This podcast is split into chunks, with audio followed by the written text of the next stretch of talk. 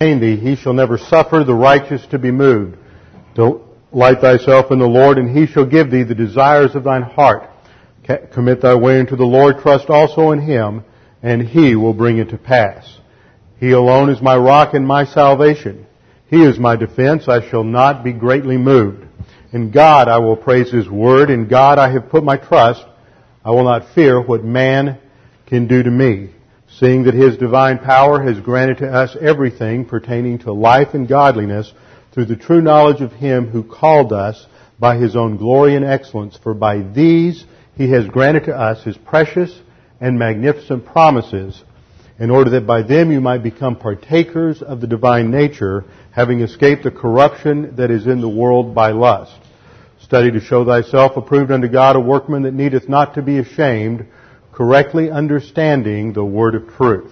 Before we open the word of truth this evening, we need to make sure that we're in fellowship with the Lord, that we are indeed prepared for study this evening under the teaching ministry of God the Holy Spirit. We do that through the use of First John one nine. If we confess our sins, and that means to admit or acknowledge our sins in privacy through silent prayer to God the Father alone, it's a function of our priesthood, then the result is if we admit, acknowledge our sins to God the Father, he is faithful and just to forgive us our sins and to cleanse us from all wrongdoing.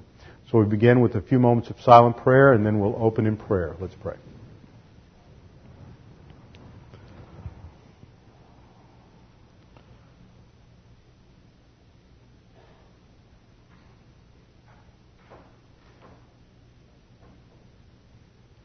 Father, we thank you for the opportunity to look at your word, that it is your word that is a, a light unto our, a lamp unto our feet and a light unto our path. It is your word that illuminates our thinking and illuminates our lives, and it is in your word that we find words of truth and words of life, and it is through your word that you sanctify us, that it is by your word and by its application in our lives that we grow to spiritual maturity. So now, as we study under the teaching ministry of God the Holy Spirit, we pray that we can see how these things apply, that our thinking can be sharpened, and we can be driven to a greater appreciation of what you have provided for us in grace. We pray this in the name of Christ our Lord. Amen. Open your Bibles with me to James. James chapter two. We are down to verse nineteen. James chapter two, verse nineteen. Been a considerable, considerable amount of time on the context. I don't want to spend a lot of time reviewing tonight. I do that every week. I think it's important for us to remember the context, but for a year I think I have belabored the point, and you ought to realize that James is writing to believers. He's not talking about how to become a Christian. He is talking about how to have, live the Christian life. He is warning against the dangers of disobedience, because that leads to death, not spiritual death, but to carnal or temporal death. That is, the self-destructive life based on the power of the sin nature rather than the power of God the Holy Spirit. Jesus came to give life and to give it abundantly, and we experience that only as we grow and mature as believers. Now, in verse fourteen, James raised the question, what use is it, my brethren? If a man says he has faith, but he has no works, can that faith save him? And again, I have spent much time demonstrating this context, that it begins back in one twenty-one and goes through the end of the chapter in two twenty-six. The theme is application of doctrine. We see that in the Scriptures there's a process of learning doctrine. I use a diagram that I call the grace learning spiral. It's grace because God has provided it for every single believer, regardless of education, regardless of of uh, I Q, regardless of economic factors. God provides Bible doctrine equally for every believer, and the means to learn doctrine is under the teaching ministry of God the Holy Spirit, which is the same for everyone. And I'm telling you, it doesn't matter what your background is, what uh, limitations you may think you have. I have seen people with limitations that can top yours who have, because they have been consistent at coming to Bible class, night after night, week after week, year after year, come to an incredible understanding of deep, deep Bible doctrine. It is because they are under the teaching ministry of God the Holy Spirit, and it's not on the basis of our natural abilities. The pastor-teacher communicates doctrine. Pastor-teacher is a, a man who has a spiritual gift, the ability to get into the Word of God and to extract from it doctrine and then to communicate it. He does this under the teaching ministry of God the Holy Spirit. When you are filled with the Spirit, the Holy Spirit makes it spiritually understandable. The Bible calls it pneumatikos doctrine. You exercise positive volition and you understand it. It becomes gnosis, understandable. You have to think about it, meditate on it, contemplate on it, and then if you believe it, under the ministry of God the Holy Spirit, it is transferred from the outer sphere of the mentality of the soul, the nous, into the inter, inner sphere of the mentality of the soul, the cardia, where the Bible calls it epignosis doctrine. Gnosis doctrine is doctrine that is academically understood.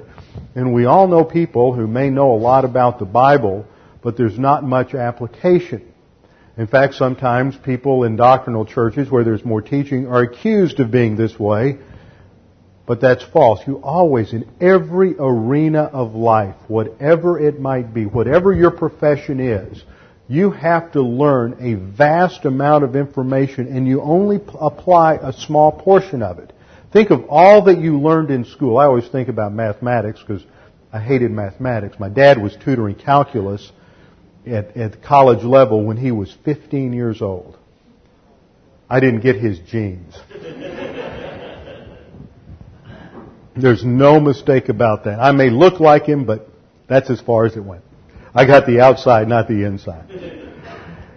Anyway, I remember learning all this arithmetic and mathematics and algebra and all these things all growing up through school and hated it. What relevance does this have to a, the life of a ten-year-old or a twelve-year-old? But then finally when you get older and you start getting into things like computers, you start getting into bookkeeping. You start getting into accounting. Maybe you're not interested in that. Maybe at a later time in life you, you do develop interest in that. At least sooner or later we all have to confront the Internal Revenue Service every spring and fill out that tax return.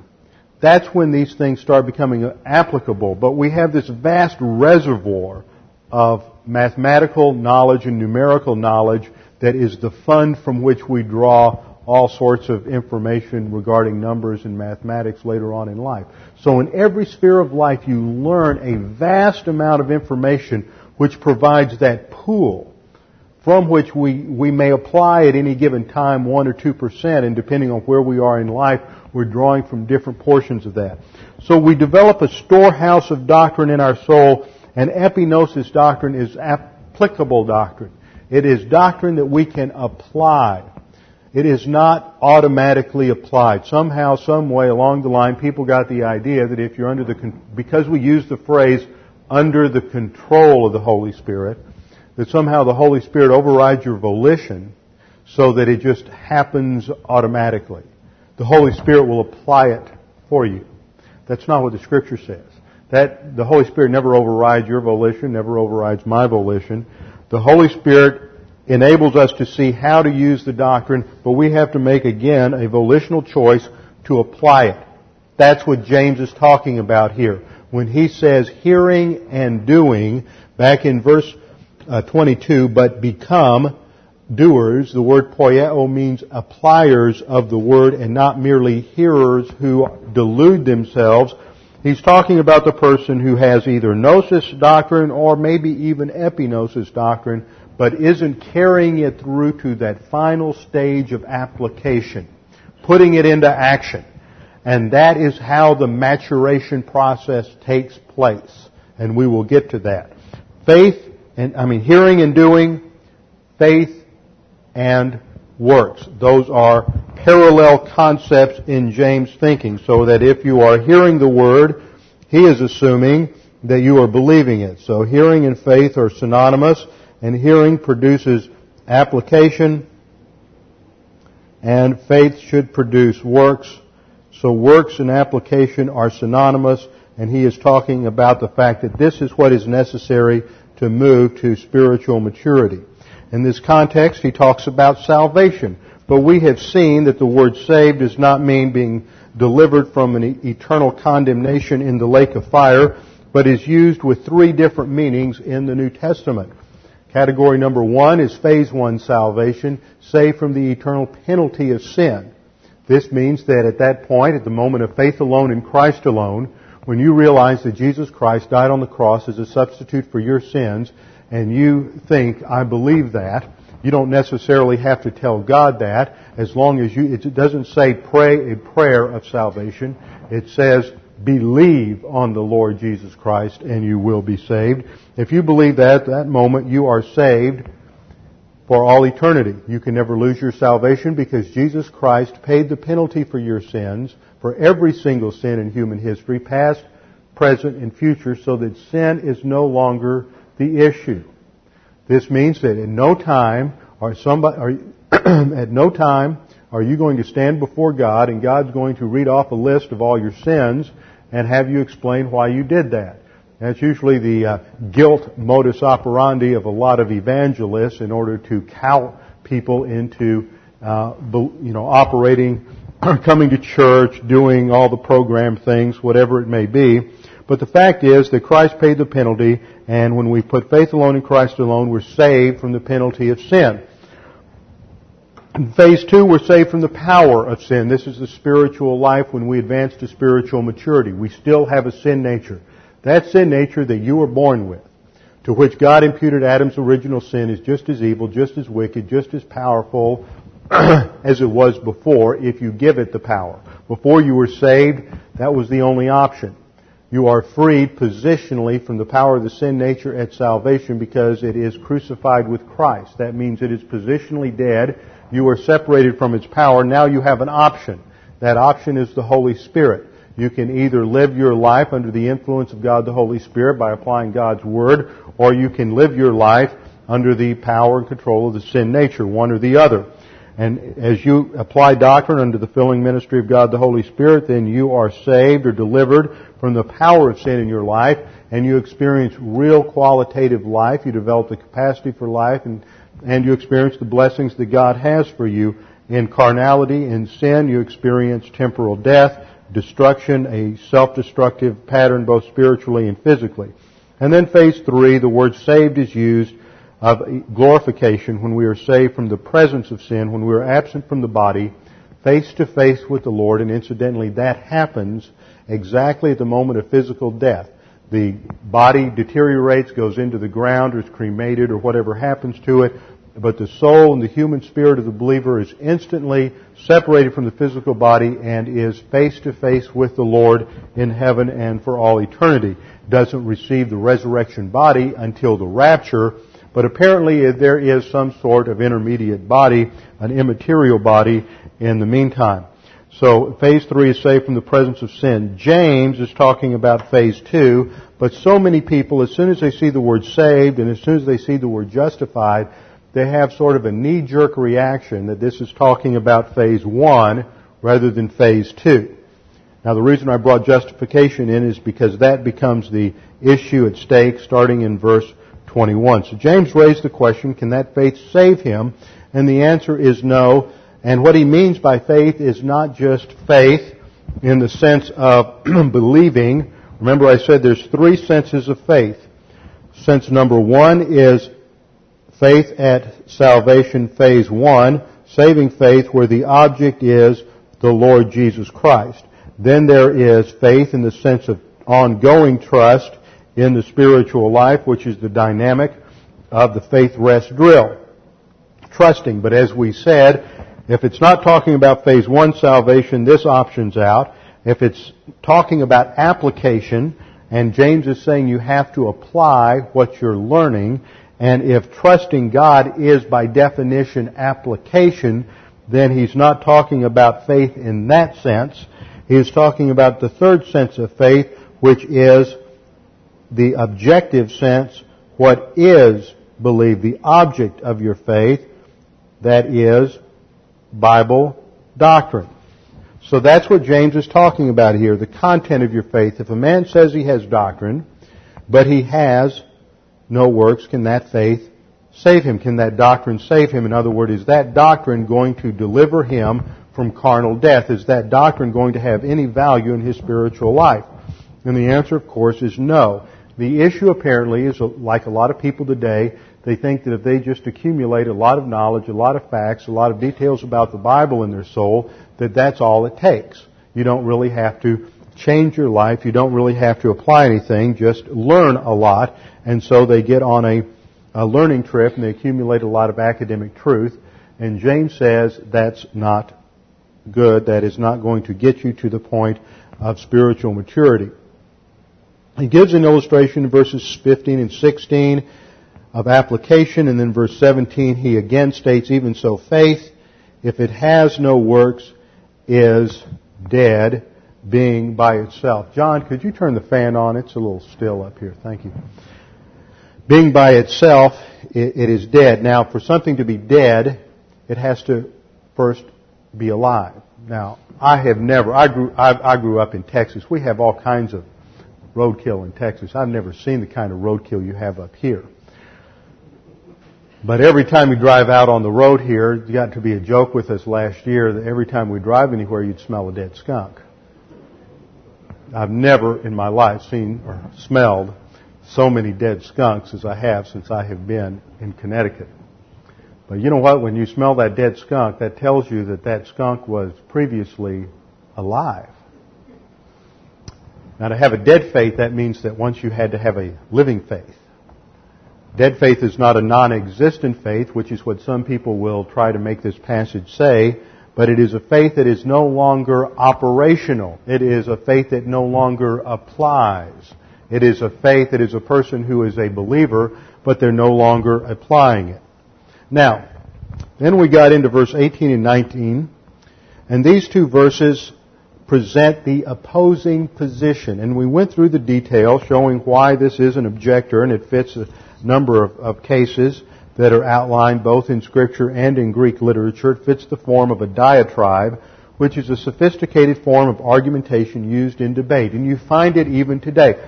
Someone will be arguing for a position, and they'll say, but the opponent says such and such. And then they respond to the opponent's argument. That's the same thing that James is doing in this context. He's, he's putting into the text the words of an opponent. Now, the quote begins with, you have faith and I have works. Now, if you have a New American Standard Bible, you will see that the editors close the quote at the end of verse eighteen. If you have an N I V, they close the quote, I believe, after the phrase, you have faith and I have works, close quote. But if you are familiar with this uh, sty- stylistic device, you know that when James refer- re- comes back to his argument, it's when he says, but are you willing to recognize, you foolish fellow? And that's pretty standard in Greek literature and has been demonstrated. So that verse eighteen and verse nineteen are the words of the opponent. And the words of the opponent are basically, you have faith and I have works. Show me your faith by your works, and I will show you my faith. I will show you by my works my faith. And we went into extensive detail last time of why that should be translated by instead of um, without because of a textual problem. We won't go into that again tonight. And we also saw that this is sarcasm. Sarcasm in the sense of irony. Now, what exactly is irony? Irony is a more scholarly term for sarcasm. But in irony, a person is saying one thing, but he means to say the exact opposite. That's what's going on. He may use one set of words, but he is really implying just the opposite. So this opponent says, okay, you have faith. That's what you claim. I have works. Show me your faith by your works, and I will show you by my works my faith. In other words, it can't be done. This show me terminology, can it came to me about, what was it, Ken, Thursday night, something like at three o'clock in the morning. I wake up and think about this stuff all the time. And it hit me that this is the same thing you might find in a debate between a creationist and an evolutionist. And the creationist turns to the evolutionist and say, okay, show me a transitional form from the fossil record. Go ahead, show me. Show me. If you claim that there's all these transitions, go ahead, show me. Show me. Just pull one out. Just give me one transitional form. He knows it can't be done. That's the way this objector is treating this. He is assuming that there is no inherent connection, in fact, no connection at all between application and doctrine. All you have to do is accumulate a lot of doctrine in your soul and you'll be okay. And James is making just the opposite point, that there is a connection. In other words, what this guy is saying is, look, application doesn't vindicate or validate doctrine. It has no relationship. And I'm using those words very carefully. He is saying that application does not vindicate or validate what you claim you believe. There's no inherent relationship. Now, what do I mean by vindicate? Well, we'll get down to that when we go through our term justification. But basically, or excuse me, basically... Uh, Vindicate means to show something or to justify. It's a synonym for justification. And I want to use that because, uh, uh, John, if you'll turn that down just a little bit, the pages of my Bible won't blow and I'll be a little less distracted. Thank you. Okay, I think that'll do it. Okay. Validation or vindication is a synonym for justification. Now, the thing is that as soon as we're, we're so imbued with Pauline theology of justification that as soon as we see that, we automatically think of phase one justification. Now, phase one justification means that you are a believer and you have minus R. You lack righteousness. That's minus R. You lack righteousness. And so you cannot ever meet the righteous standard of God. God is absolute righteousness. What the righteousness of God demands, the justice of God executes. So what the righteousness of God uh, rejects, the justice of God judges. But what the righteousness of God accepts, the justice of God blesses. Jesus Christ died on the cross for your sins. Everyone was poured out upon Him. And when you put your faith alone in Christ alone, His perfect righteousness is credited or imputed to your account so that now you have plus R. Experientially, you're still a sinner, you still have a sin nature, and you still continue to commit sins. But positionally, you have His perfect righteousness, and God the Father looks down on that perfect righteousness and declares you to be just.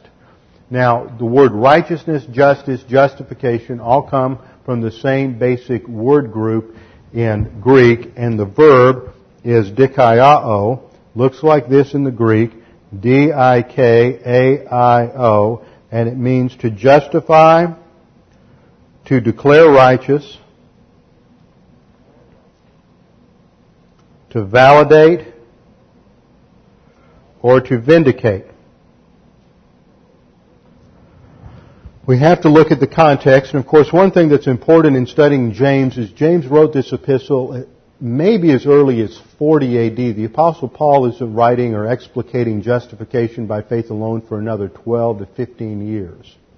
So James is James uses a lot of words in a non-technical sense that Paul uses later on in a very technical sense.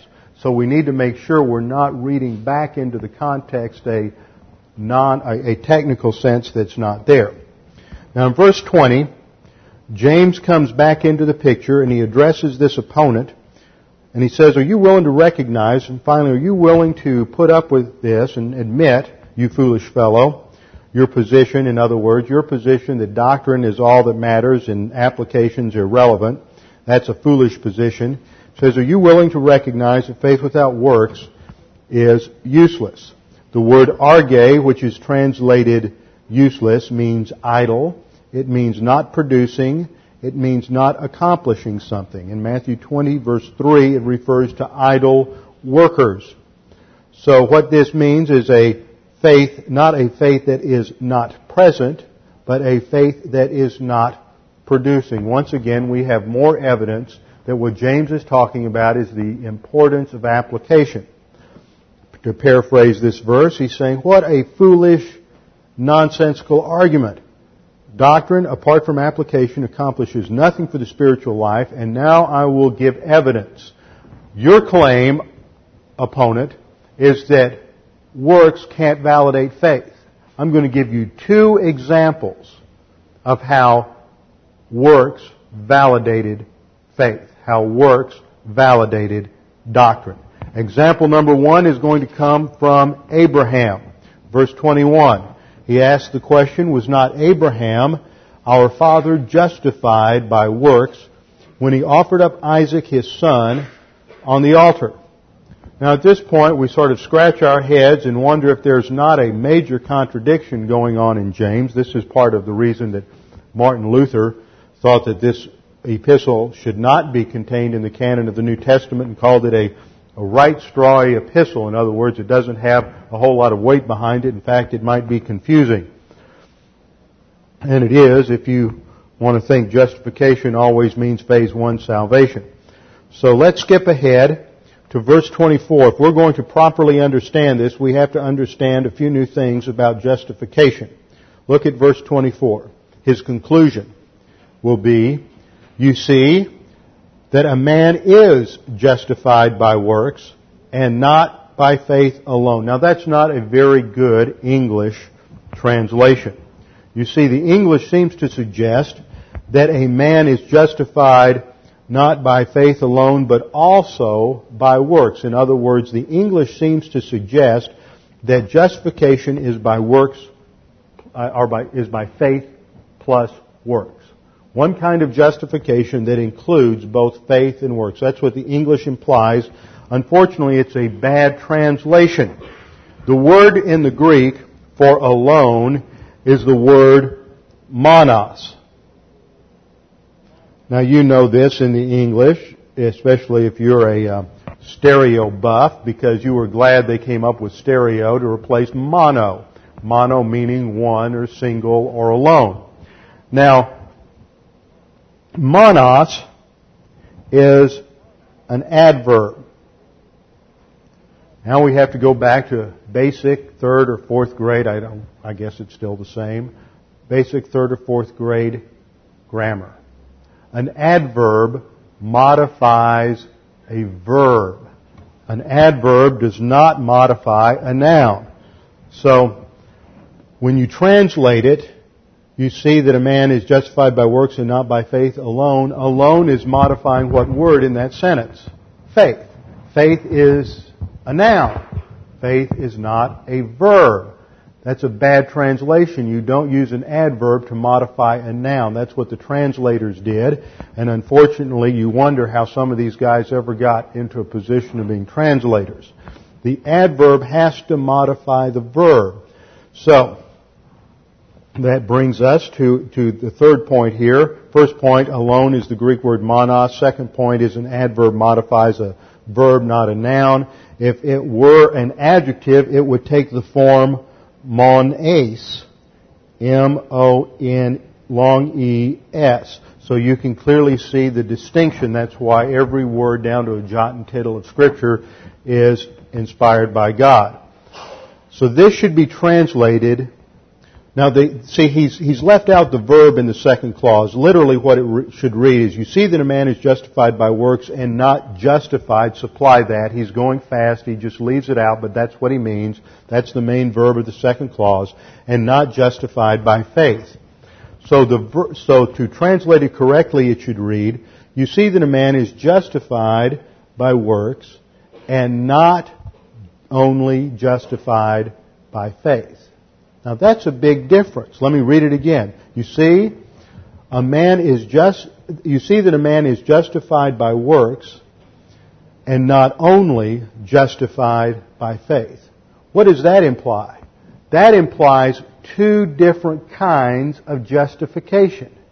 Now all of a sudden I see the wheels turning a little bit. I saw smoke last week when we went through that textual problem on the on the opponent. We're going to see some smoke here. Two different kinds of justification. That's exactly right. Two different kinds of justification. That's what this implies. Well, the Apostle Paul seems to suggest the same thing in Romans chapter four. This is the fourth point. This implies two categories of justification, and Paul agrees with this. Romans four, one through three, we read, What then shall we say that Abraham, our forefather according to the flesh, is found? For if Abraham was justified by works, he has something to boast about, but not before God. Let me read that again. That's Romans four two. For if Abraham was justified by works, he has something to boast about, but not before God. See, James is saying that if he was justified by works, that's a valid justification, but it doesn't cut any ice with God. It may have validity in relationship to men, but not in relationship to God.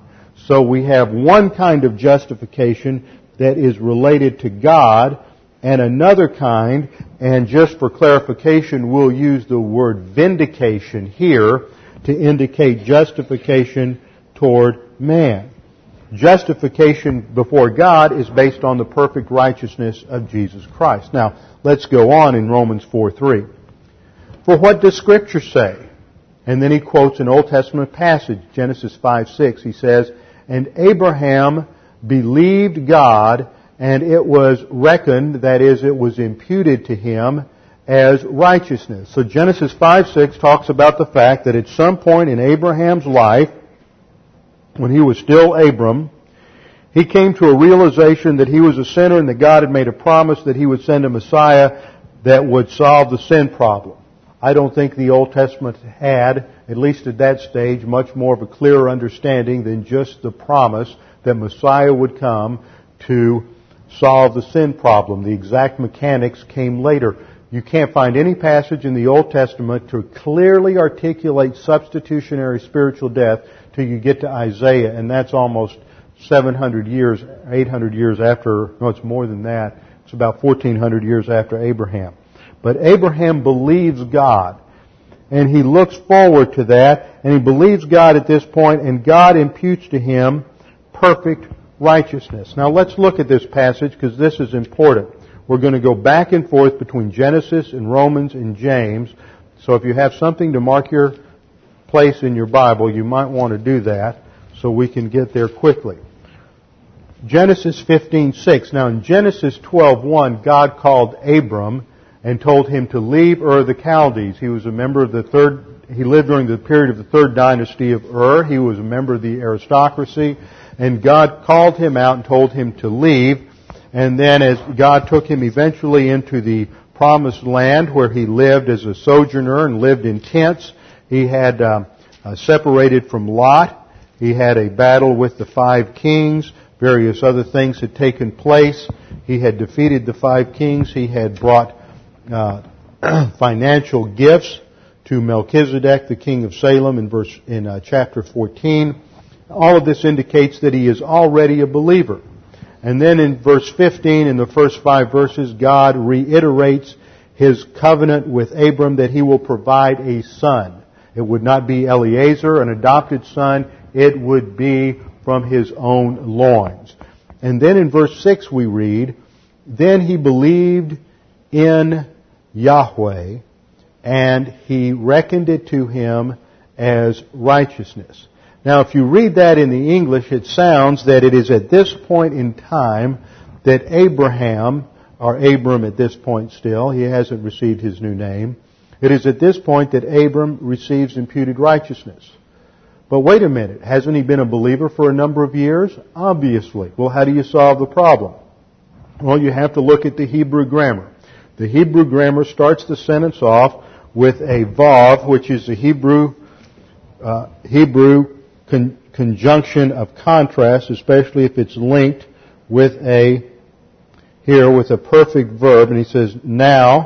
Well, it's more of a continuation. It's now, and then the main verb is a perfect. Now, in, in Hebrew, you only have two tenses. You have a perfect tense and an imperfect tense, and they perform all the works of all the other tenses.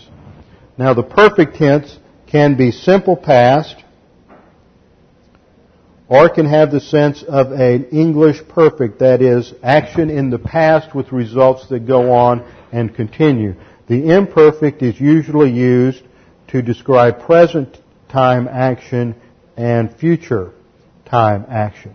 And what we have here is the Hithiel perfect of Amen, the word from which we get our word Amen, which means to believe. It's the same word that Jesus uses in the Aramaic, Amen, Amen, in John six and other passages, verily, verily, truly, truly. It is Amen, and it means to believe, to trust, to rely upon. Now, because it is in the perfect tense and not the imperfect, it's either simple past or perfective. I think it's perfective, and it refers to an event at some undesignated time in the past when Abraham had believed God. Verse six is almost parenthetical. It's a reminder. Now, Abraham had believed in Yahweh, and he reckoned it to him as righteousness. It's inserted in the midst of this to remind us that God is blessing Abraham with all of this because Abraham already possesses perfect righteousness and is a believer. It is not based on works. It is based on grace to a child of God, to a believer. Now, all of that comes under point four, the two categories of justification, and taking us back to Genesis uh, fifteen six. Let's review this a little bit. Point four was this implies two categories of justification, one before God and one before man. Point number five, Uh, a review of the doctrine of justification, that at the moment of faith alone in Christ alone, God imputes to the believer the righteousness of Christ. This same dynamic took place in the Old Testament when they believed in the promise of a saving Messiah. God instantly imputed righteousness to them. Point number six, justify comes from the verb dikaiō, which means to declare righteous, to validate, to vindicate, and to justify. So we have to look at these passages very carefully to see what we are talking about. And in Romans four three, it refers to Genesis fifteen six, which is judicial or forensic justification. This is phase one, salvation. Okay? Point number seven discusses Genesis fifteen six use of the Hiphil perfect of Amen, that Abraham, Abram believed God, he'd already believed God, and it was imputed to him as righteousness, and that happened in Genesis, or the events of Genesis fifteen took place when Genesis is, I mean, when Abraham, Genesis fifteen six is a reminder during events that occurred when Abraham was about eighty to eighty-four years of age. Ishmael hasn't been born yet. Ishmael is born in chapter sixteen when Abram is uh, eighty-six. So he's in his early eighties, just a young buck. Now, Isaac isn't born until he's ninety-nine. Let's do a little chronology here. That's nineteen years later. Isaac's sacrifice on Mount Moriah doesn't occur until Isaac is somewhere in his twenties, maybe even early thirties. He doesn't marry till he's forty, and that's the next event we know of. So it's sometime in late adolescence to early adulthood. Let's just use, um, let's just say Abram was one hundred twenty. So Forty years goes by between Genesis fifteen, the statement of Genesis fifteen six, which refers back, and the events of the sacrifice and the offering of Isaac. Okay, now I'm getting ahead of us. We haven't gotten there yet, so let's turn back to James two twenty-one. The question, was not Abraham, our father, justified by works when he offered up Isaac, his son, on the altar? And what we have seen is that Abraham was declared righteous, phase one justification, back here at some point, let's just say when he was fifty years of age. We don't know. We'll just use that as a round figure. It's before Genesis twelve one. Genesis twenty-two, which is the story of the events on Mount Moriah, take place some sixty years later. What's going on here? What is James talking about? Well, let's look at Genesis twenty-two just to pick up the context. We have to do a little isagogics. Isagogics means that as part of interpretation, and it means that the Bible must be interpreted within the time in which it was written, and it's necessary to do historical and biblical background studies in order to make sure that we don't take something out of context. So we've seen already that the Bible claims that Abraham is enters into phase one salvation somewhere around the age of fifty, maybe earlier, maybe later, but it's at least sixty or seventy years before the events of Genesis twenty-two nine. So right now we're sure that the illustration has nothing to do with phase one. Genesis twenty-two, beginning in verse one. Now it came about after after these things. Now that's just a standard way of dealing with the text and saying the time has gone on, but a number of things have happened already. Abraham has been tested in a variety of ways. He has been tested by waiting on the birth of Isaac. He's been tested with his wife. He's been tested by leaving his homeland. He's been tested by the onslaught of the five kings. There have been a number of different tests in Abraham's life. And we read in twenty-two one, now it came about after these things that God tested Abraham. Now what is the theme of James? Those of you who've been hanging in here for a year, what is the theme of James? How to have joy, inner happiness in the midst of trials and tests. You see, James is getting ready to end this little section on faith and application. And so he wants to take us back to the main idea, which is you're going to have the doctrine in your soul tested. There is going to be evaluation. Now, when does this take place?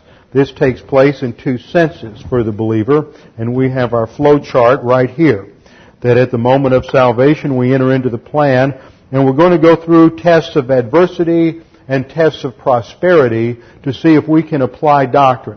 That means we have to utilize our volition and choose positively or negatively to apply doctrine or to reject doctrine. If we apply it under the filling of the Holy Spirit, then this is the cycle we follow as we advance towards spiritual maturity. The first stage is we produce divine good. We begin to experience real life, the abundant life, and our life produces evidence that God's will is good and perfect according to Romans twelve, one and two. That leads to steadfast endurance. We develop persistence. The more we apply, the easier it is to apply. We begin to grow, and we advance to the adult spiritual life. And then when we die and we're absent from the body, we go to the bema seat of Christ. It's usually called the judgment seat of Christ, but that is, a, in a sense, a poor term because it's not the term katakrima, which is the word for negative judgment. It's the word bema seat, which implies evaluation. But the other word that's used in First Corinthians three and in James one is daikemion. Daikemion.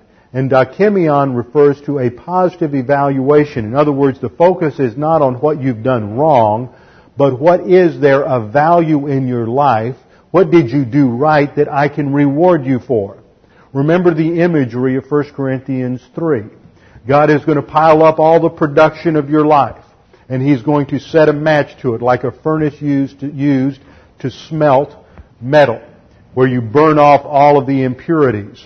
And so all that production that's human good and dead works is going to be burned off. It's wood, hay, and straw and has no value for eternity. What's left is what has value for eternity. It's divine good. It's that which was produced under the filling of the Holy Spirit. And so that becomes, that's the basis for rewards and inheritance. So the judgment seat of Christ, the issue is not your sin. That's never an issue again for the believer because that was satisfied at the cross. Christ paid the penalty at the cross. God does not believe in double jeopardy. It's not going to come up again. You don't ever have to worry about the fact that at some point in the future, God's going to start asking you a lot of embarrassing questions because those sins are over and done with. The issue is not your failure. The issue is what's going to survive that fiery examination at the bema seat of Christ. Now, if nothing survives, you will be embarrassed. there will be shame at the judgment seat of Christ. And there are a number of believers who spend maximum amount of time down here in this bottom part of the flow chart, operating on the power of the sin nature, producing sin, human good, and temporal death, which produces weakness and instability, spiritual regression, and a hardened heart. And we saw those dynamics earlier in our study of James one. When they come to the judgment seat of Christ, they will experience a loss of rewards and temporary shame, and they will enter into the kingdom, but they will not be heirs and possessors of the kingdom. They will be living there, but they will not be reigning there, and that is comparable to the situation of the Jews during the period of the Judges, when they lived in the land, but they no longer possessed the land. And it wasn't until later on that they finally were obedient enough to God to control the land under David. So, Genesis twenty-two, it came about after these things that God tested Abraham. And we all go through a variety of tests, and these tests are designed to test the doctrine in our soul. Now, as I have said on many occasions and alluded to already this evening, faith has three senses. I'm going to come up with a th- this third one for us tonight. The first sense is the active sense, which is trusting God. This is what we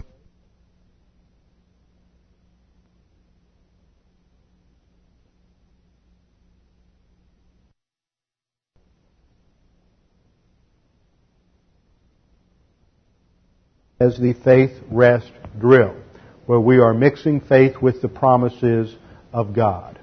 When God says that we should pray without ceasing, then we apply that and we trust Him and we pray without ceasing. When God says that, that hitherto have ye asked nothing in my name, ask and ye shall receive that your joy may be full, we trust God that Christ will answer our prayer, that God will answer our prayers because we're praying through Christ, and so we rely on that promise. When the promise says, fear thou not, for I am with thee, be not dismayed, for I am thy God, then we are not afraid. And we claim that promise, and it stabilizes our emotions, and we begin to think objectively under the filling ministry of God, the Holy Spirit. That's the faith rest drill.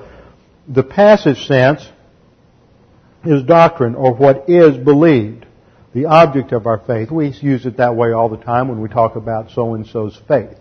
What is your faith? Are you Episcopal, Catholic, Methodist, Hindu? What's your faith? What's your doctrine? I'm going to call the third sense the plenary sense. Plenary means full. This includes both of these, that both are present. That the writer is not only talking about the fact that you need to be trusting God, but he's also talking about what you're trusting. Both senses are present. It's not just trusting, it's trusting doctrine. The, the test is, are you going to trust God, and do you have enough doctrine to trust God? Both senses are there. So Abraham is going to be tested, and some doctrine in his soul is going to be tested, doctrine relevant, or doctrine that is related to the promised son, Isaac. Now, hold your place here, just to give us a little new insight. Turn to Hebrews chapter eleven, verse seventeen, to get the New Testament elucidation of this. By faith, by means of faith, by means of the faith rest drill focused on doctrine, the plenary sense of the word. I think both are there, and it's got to be just because of some things in this context. By means of doctrine, Abraham, when he was tested, there's our word again. God just keeps testing everybody. When, by means of faith, Abraham, when he was tested, this is his final test to move him into spiritual maturity, to see if he's really understood everything that God has taken him through and told him over the years. When he was tested, offered up Isaac, and he who had received the promises was offering up his only begotten son. Now there we learn something significant about Isaac. There's a number of comparisons between Isaac and the Lord Jesus Christ, one of which is he is the only son. He's the son of promise. In verse eighteen, it was he to whom it was said, in Isaac your descendants shall be called. Verse nineteen, this is the doctrine that is in Abraham's soul. He considered that God is able to raise men even from the dead, from which He also received him back as a type. You see, when Abraham heard this command by God in Genesis twenty-two, Abraham's thinking, God promised me that He's going to give me a seed that is going to outnumber the stars in the sky and the sands on the seashore. I can count on that. The only child of my loins is Isaac. God has said, this is the promised son. I don't care what happens on the mountain, this boy is going to live and have children because God has said so. So it doesn't matter that God says, I'm going to go kill him. I'm trusting God. I'm relying on the doctrine in my soul. This is a hard test. Those of you who are parents can imagine what this is like, to take your only precious child up on the mountain and to take out that sacrificial knife with that long blade and prepare to slit their throat. But Abraham's focus was on God. God and His Word was more real to Abraham than the experience of having a son. God's faith in God, I mean, Abraham's faith in God's promise was more real to him than his emotional feelings for Isaac. Because doctrine dominated Abraham's soul, Abraham could think clearly, rationally, and objectively about the situation, and instead of reacting and say, God, how can you ask me to do this? He said, okay, Lord, when and where? Because he understood the God who made the commandment. He had a vast amount of doctrine in his soul.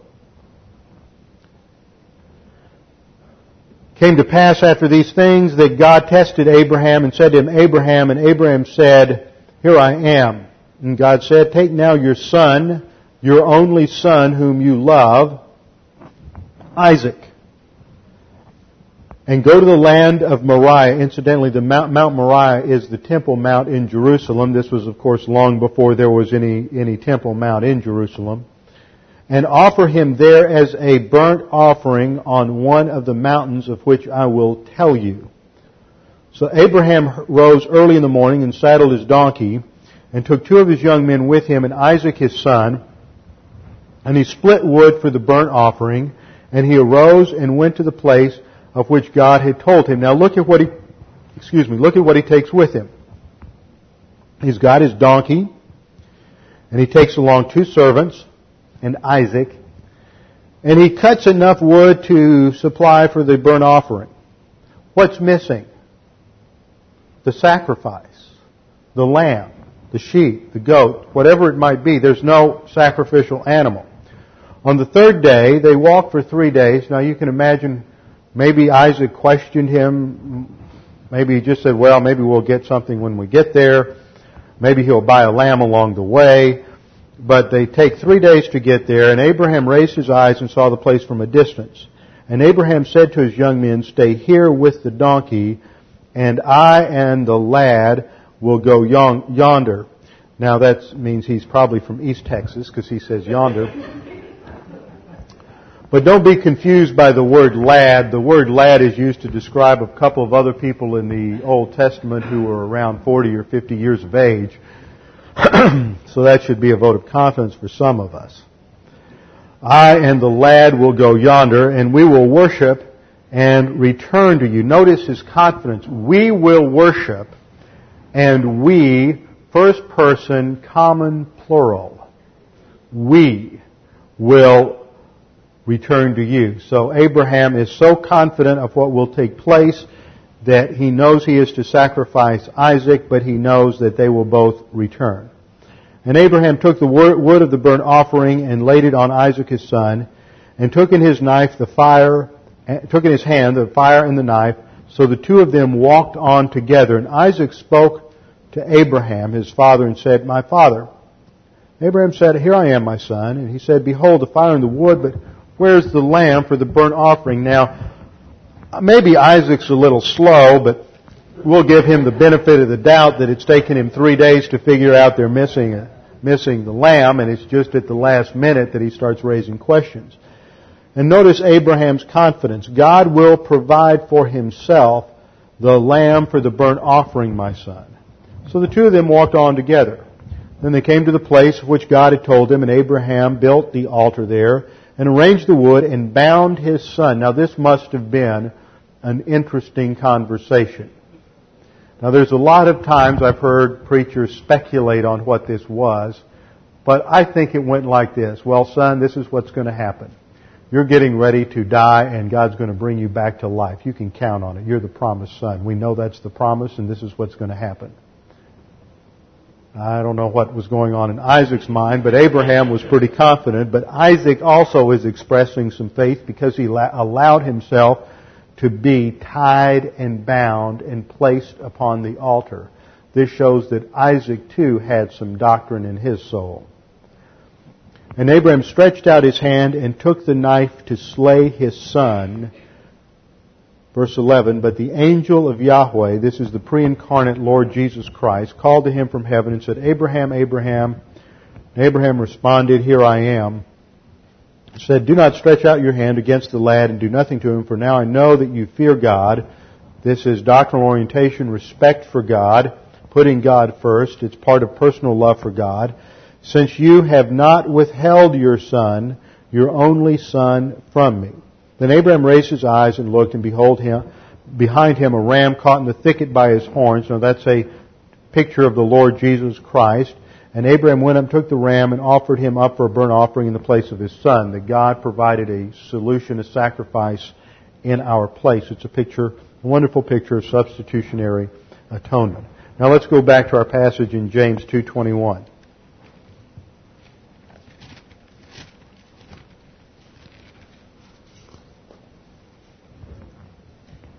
Now, James, as we, ha- I mean, Abraham, as we have already seen, was justified in the Pauline sense, phase one salvation, at some time in the indeterminate past before Genesis twelve.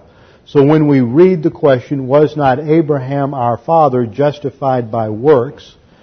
This is not talking about justification before God, but validation or vindication before man. He is validating the doctrine that is in his soul.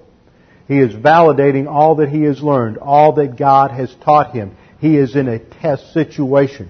This is what happens in our lives. When we hit that test, we validate the doctrine that God has given us when we apply it in the situation, whatever it might be. Romans chapter twelve. Verse one and two states it pretty clearly.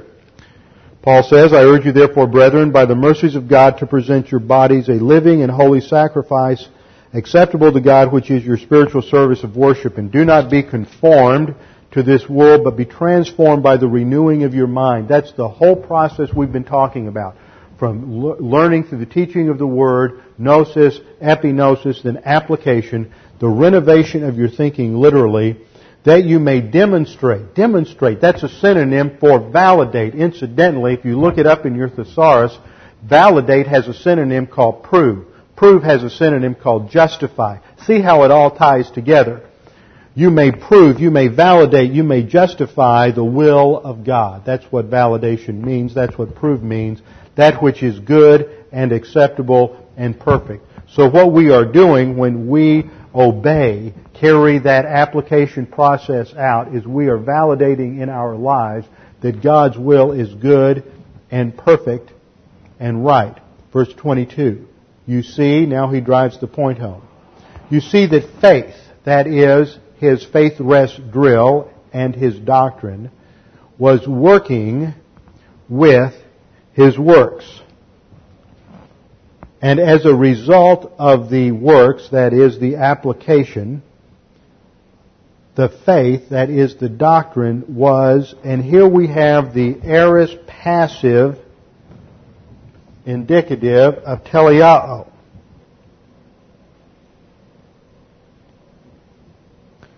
And this means T E L E I O O. This means to bring to completion, to mature, or to perfect. Not in the sense of sinlessness, but to bring to completion, to bring to its intended conclusion, to bring to maturity. And so we see the end of the process. is not just to accumulate doctrine in the soul, not just to accumulate applic- uh, applicable doctrine or epinosis doctrine in the soul, but to actually take that doctrine and put it into practice in the tests of life. And when you do that, then doctrine is brought to completion. It is brought to its intended conclusion, which is application. We'll finish with Abraham and look at the second example of Rahab the streetwalker next Wednesday night, with our heads bowed and our eyes closed. Father, we thank you for your word, for its clarity, for the fact that we see that, that you have saved us by your grace, and that in our lives, as we learn doctrine and let it fill our souls and then apply it, we validate or vindicate your word before man, so that they can see that it is true and perfect and that your will is right. And in that we display a testimony, a testimony to man and a testimony to the angels that will have eternal validity. Father, as we go now, we pray that you, the Holy Spirit would help us to remember these things and challenge us by them. In Jesus' name, amen.